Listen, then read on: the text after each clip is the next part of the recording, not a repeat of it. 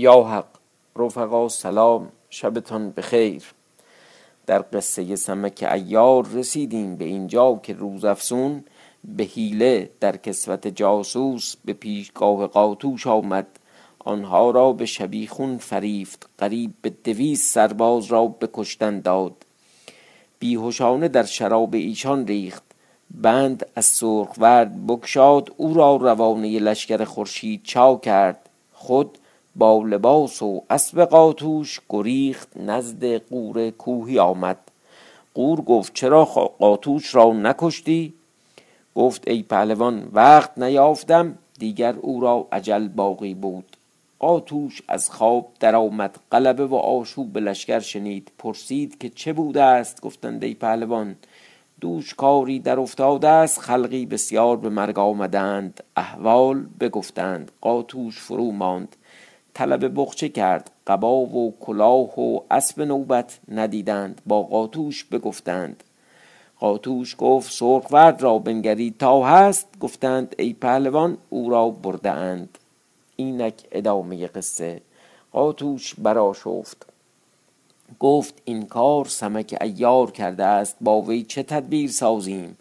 هم جوانمردی کار فرمود که جان ما را علمی نرسانید. اگر چنین خواهد بود ما چاره ایشان ندانیم. ما را نامه باید نوشتن با ارمنشاه و احوال نمودن و گفتن که ما طاقت ایشان نداریم تا بفرماید که چون می باید کردن.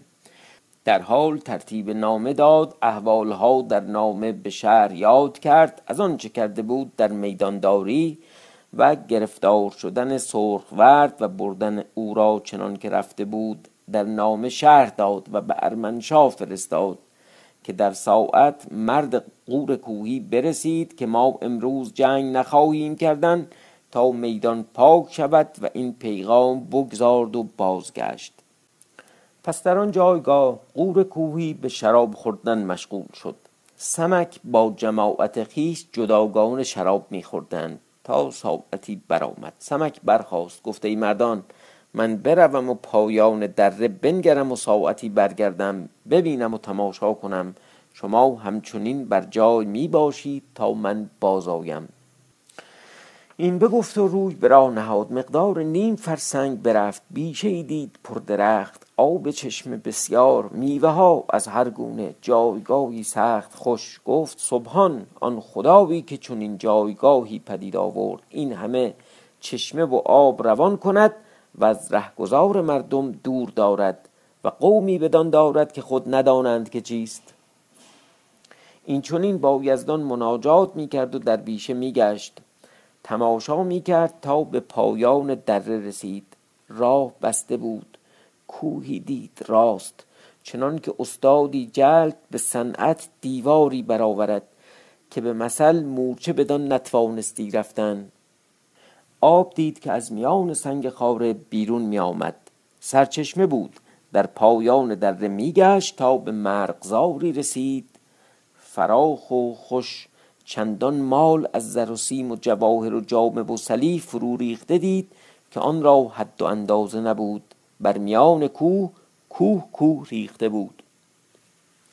سمک را چشم خیره مانده بود از بسیاری مال. گفت در خزانه کدام پادشاه مال چنین باشد؟ در پیرامون آن مال برمیگشت تا به گوشه رسید نگاه کرد. ناگاه ناله به گوش وی رسید. سمک گفت بنگرم تا چیست؟ و این ناله ناله کیست و چه تواند بودن؟ این قفل بشکنم تا در پس در چیست؟ از اینجا تا به مقام قور کوهی دو فرسنگ باشد. دیگر باره با خود اندیشه کرد و گفته ای سمک عقل نداری؟ ما به امانت پیش وی آمده ایم در امانت خیانت شرط نیست.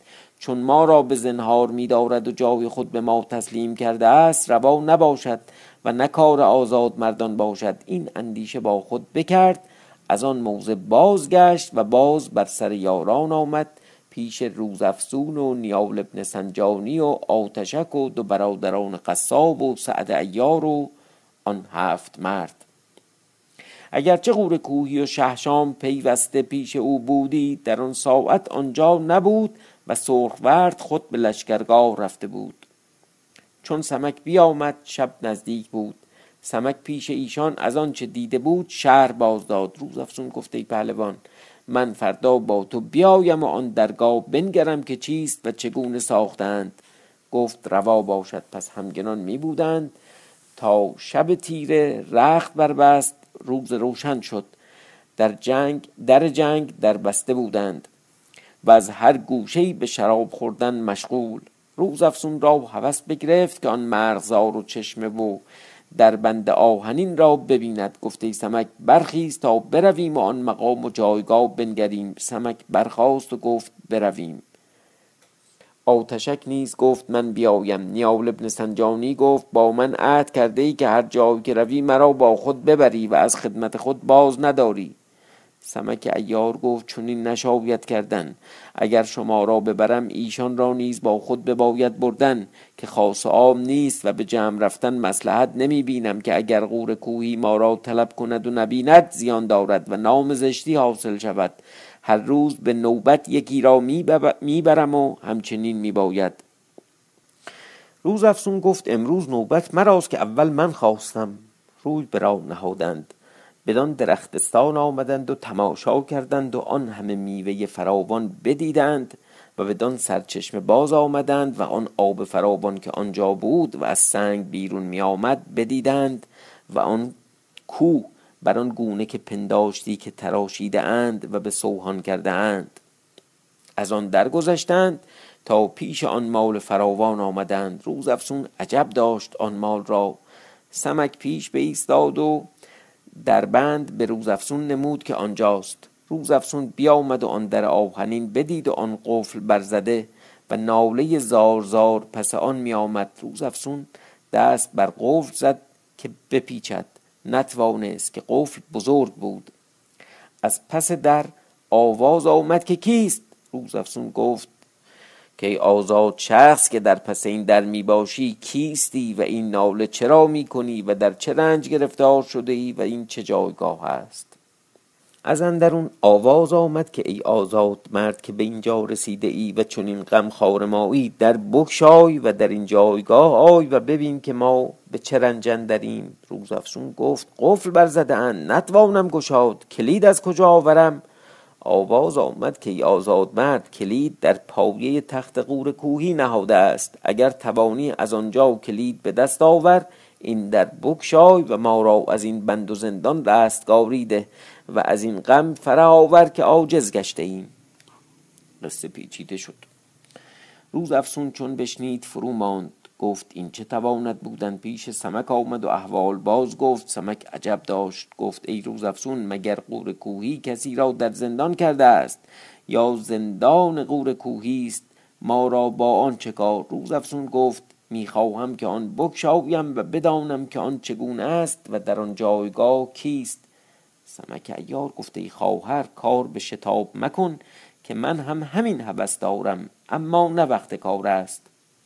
چون وقت بیاید و ما را معلوم شود. این بگفتند و بازگشتند و به جای خیش باز آمدند پیش یاران می بودند چون این گوید خداوند اخبار که چون نامه قاتوش به ارمنشا رسید برخاند و معانی معلوم کرد غمناک گشت بر خود بلرزید برآشفت پشت دست به دندان بکند. پس بارگاه ساخت پهلوانان حاضر آمدند شاه احوال قور کوهی بگفت چنان که قاتوش نموده و شهر داده. پهلوانان که حاضر بودند و خاصگیان و نزدیکان چون قزل ملک فرزند شاه و شهران وزیر و شاکر صاحب قلم و سلیم پهلوان و شهران و مناد و سعاد و ارغون شاه پهلوانان دراز پای آهنین قبای و عمرا و دیگران در آن کار فرو ماندند.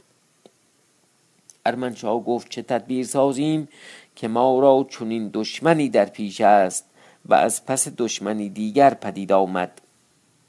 چاره آن چیز که ایشان چنین کارها می کنند غمناک سر در پیش افکنده که شهران وزیر گفته شاه نامه باید نوشتن به قاتوش با خلعت و نوید بسیار.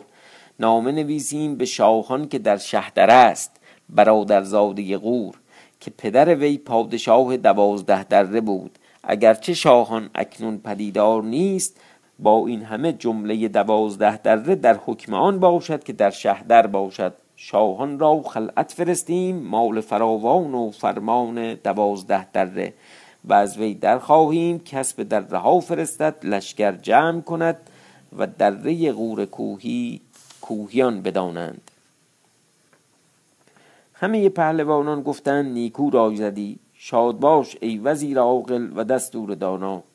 شاه گفت نامه نویس قلعت ها ترتیب کن و روانه کن تا هر چه زودتر باشد که کاری برایت. شهران وزیر گفته شاه یکی نامه نویسم به قاطوش پهلوان و اوزهای بسیار که ما را دشمنی چون فقفور شاه و خورشید شاه با لشکری بی نهایت در برابرند. رها نمی توانیم کردن و به دنجا آمدن که ولایت ماچین از دست برود. باید که رنج بر خود گیری و به جهد و چاره با غور کوهی و سپاه وی بکوشی که ما نامه به شاهان نبشته ایم که سپاه از درها بخواند و با هم یاری دهند و باشد که کاری براید که نام و ننگ ما در گردن شماست. و این کار شما را افتاده است و غمخوارگی می باید کردن.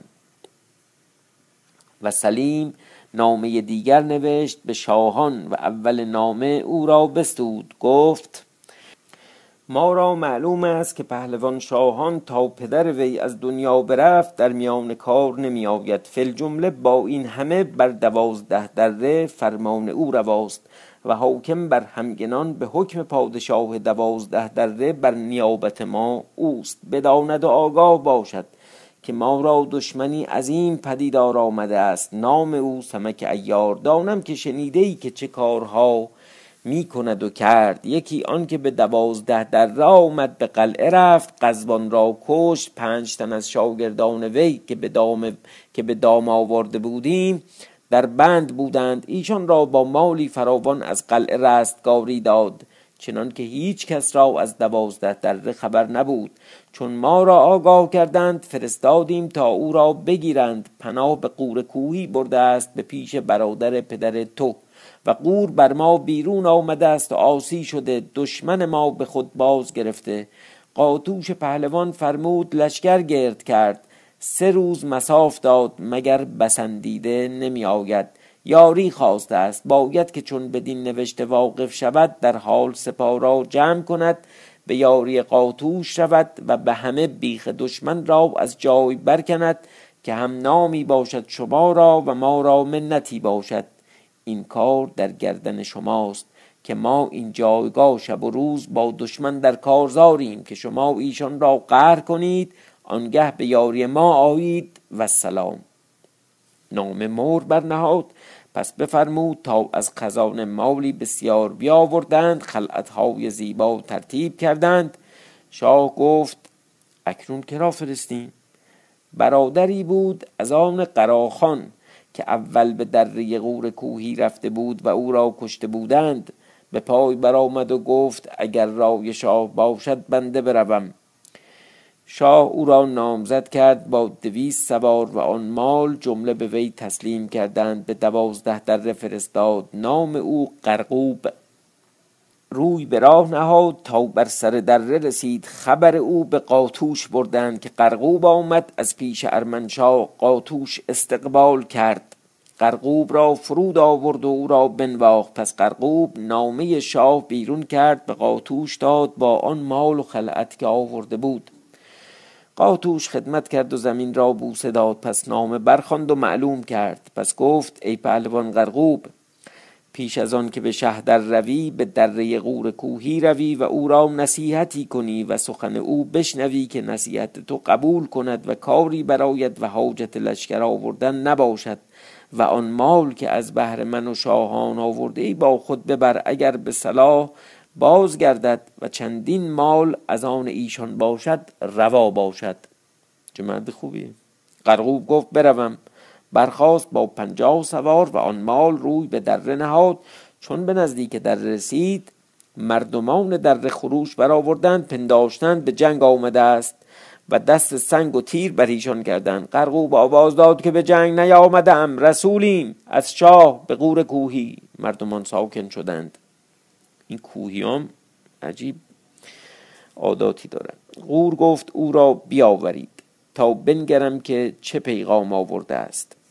بیامدند قرقوب را پیش قور آوردند. سمک با یاران پیش قور نشسته بودند. قرقوب در آمد خدمت کرد. قور او را بنواخت گرامی کرد. قرقوب آن مال و نعمت که آورده بود و خلعت عرض کرد. قور گفت مال دیدم که آورده ای. من مال بیش از این دیدم و می‌بینم. بگو تا چه پیغام داری قرقوب گفت پهلوان ارمان شاه سلام میرساند و می‌گوید که پهلوان غور داند که هرگز رنجی از وی به من نرسیده است و روا نداشتم که از من رنجی به وی رسد. تا بدین قایت چنان که خواست روزگار میگذاشت و او را مسلم و معاف داشته بودم و در هیچ روزگار خراجی نخواستم و پیکاری نفرمودم و خدمتی نکرد چنان که پادشاهان را کنند. اکنون چرا باید با دشمن یکی باشد و بر من بیرون آید؟ رسولی فرستم و او را بکشی. از روزگار کیومرس و جمشید تا بدین هنگام کدام پادشاه یا کدام پهلوان رسول کشته است؟ یا فرموده مکن که نیک نباشد و همه وقت یکسان نبود و جهان به کام نباشد. تو میدانی که لشکر دوازده در در چه مقدارند؟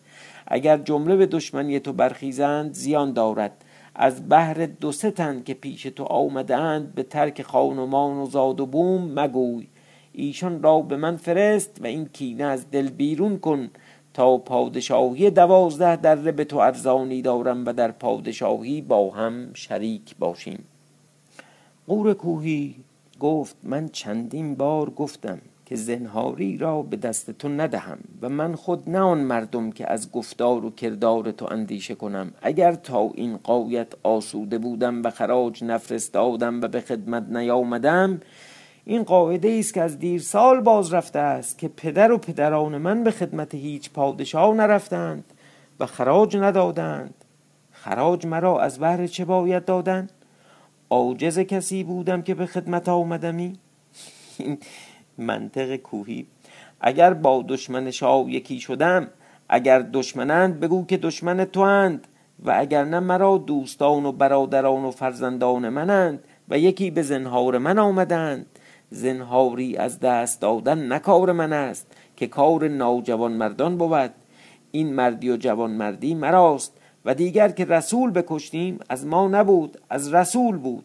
رسول به جایگاهی که رود آن سخن نگوید که پادشاه او را نگفته باشد. چون زیادت گوید از رسولی برخواست که خیانت کرده باشد و در امانت خیانت کردن او را به باید کشتن که بی امانت خار باشد. و اگر گفت جهان به کام نباشد و یکسان نبود اگر نبود او را نبود که ظلم و بیداد کند و اگر نه من چه می کنم و دیگر بگو که مرا به لشکر دوازده دره مترسان و اگر لشکر جمله عالم و از آن یازده دره روی به من آرند نترسم و, و نه از ایشان زنهار خواهم. اندیشه نکنم مساف سازم تا جان دارم. مرا چه غم است از جنگ با لشکر یازده دره کردن و جمله عالم. اگر چنان است که شاه خواهد که خدمتکار باشم و به طاعت کمر خدمت بندم و این پیکار بردارم و این دو ستن را از پیش خود گسی کنم همون گسیل کردن یک کار با من بکند. ده مرد معروف بفرستد تا من ایشان را به نوا دارم و سمک را با یاران و مردان خود همراه کنم. از میان شما بگذرانند به لشکر خورشید چاه رسانند. چون مردان, چون مردان من بازایند من آن نوای شما باز فرستم و همان قور کوهیم که بودم. نکی نجویم نه مساف کنم. بدین قرار اگر خواهد حکم شاه راست. سخن بیش از این نیست بسیار آمدن و رفتن و به هرز سخن گفتن. هیچ سود ندارد. این بگفت قرقوب برخواست تا برود.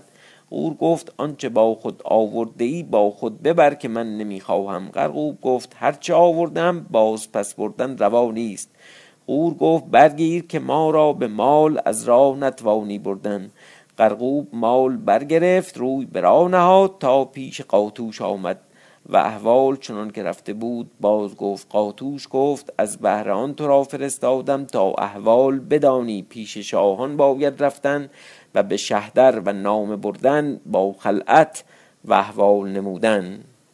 قرقوب روی برا نهاد تا بر کنار شهدر آمد. خبر به شاهان بردند که رسولی آمده از شاهان استقبال کرد تا غرقوب را فرود آوردند. او را بنواخت و گرامی کرد و مهمان داشت تا غرقوب نامه شاه بیرون کرد و بوسه داد و به دست شاهان داد. شاهان نامه باز کرد برخاند معانی آن معلوم کرد غرقوب را گفت فرمان بردارم اما شاهان اکنون ما را به یاد آورد. امروز شاهان مرا می‌خواند و پادشاه هفتاد دره بر دوازده دره فرمان دهم. اتابها دارم تا وقت گفتار باشد. گفته غرقوب تو به سعادت بازگرد پیش قاتوش می باش تا من لشکر جمع کنم و بیایم. اگرچه قور کوهی برادر پدر من است با وی کاری کنم از بهر دل شاه که من خود از وی دردی دارم که تا جهان باشد بازگویند و آنچه سزای وی باشد در کنار وی نهم. این بگفت قرقوب روی برا نهاد پیش قاتوش آمد و آنچه از شاهان شنیده بود باز گفت و پیش قاتوش می بود. ما آمدیم به حدیث شاهان و کارسازی کردن و سپاه جمع کردن. چنین گوید خداوند حدیث و راوی قصه بماند برای فردا شب به قید حیات. شب خوش.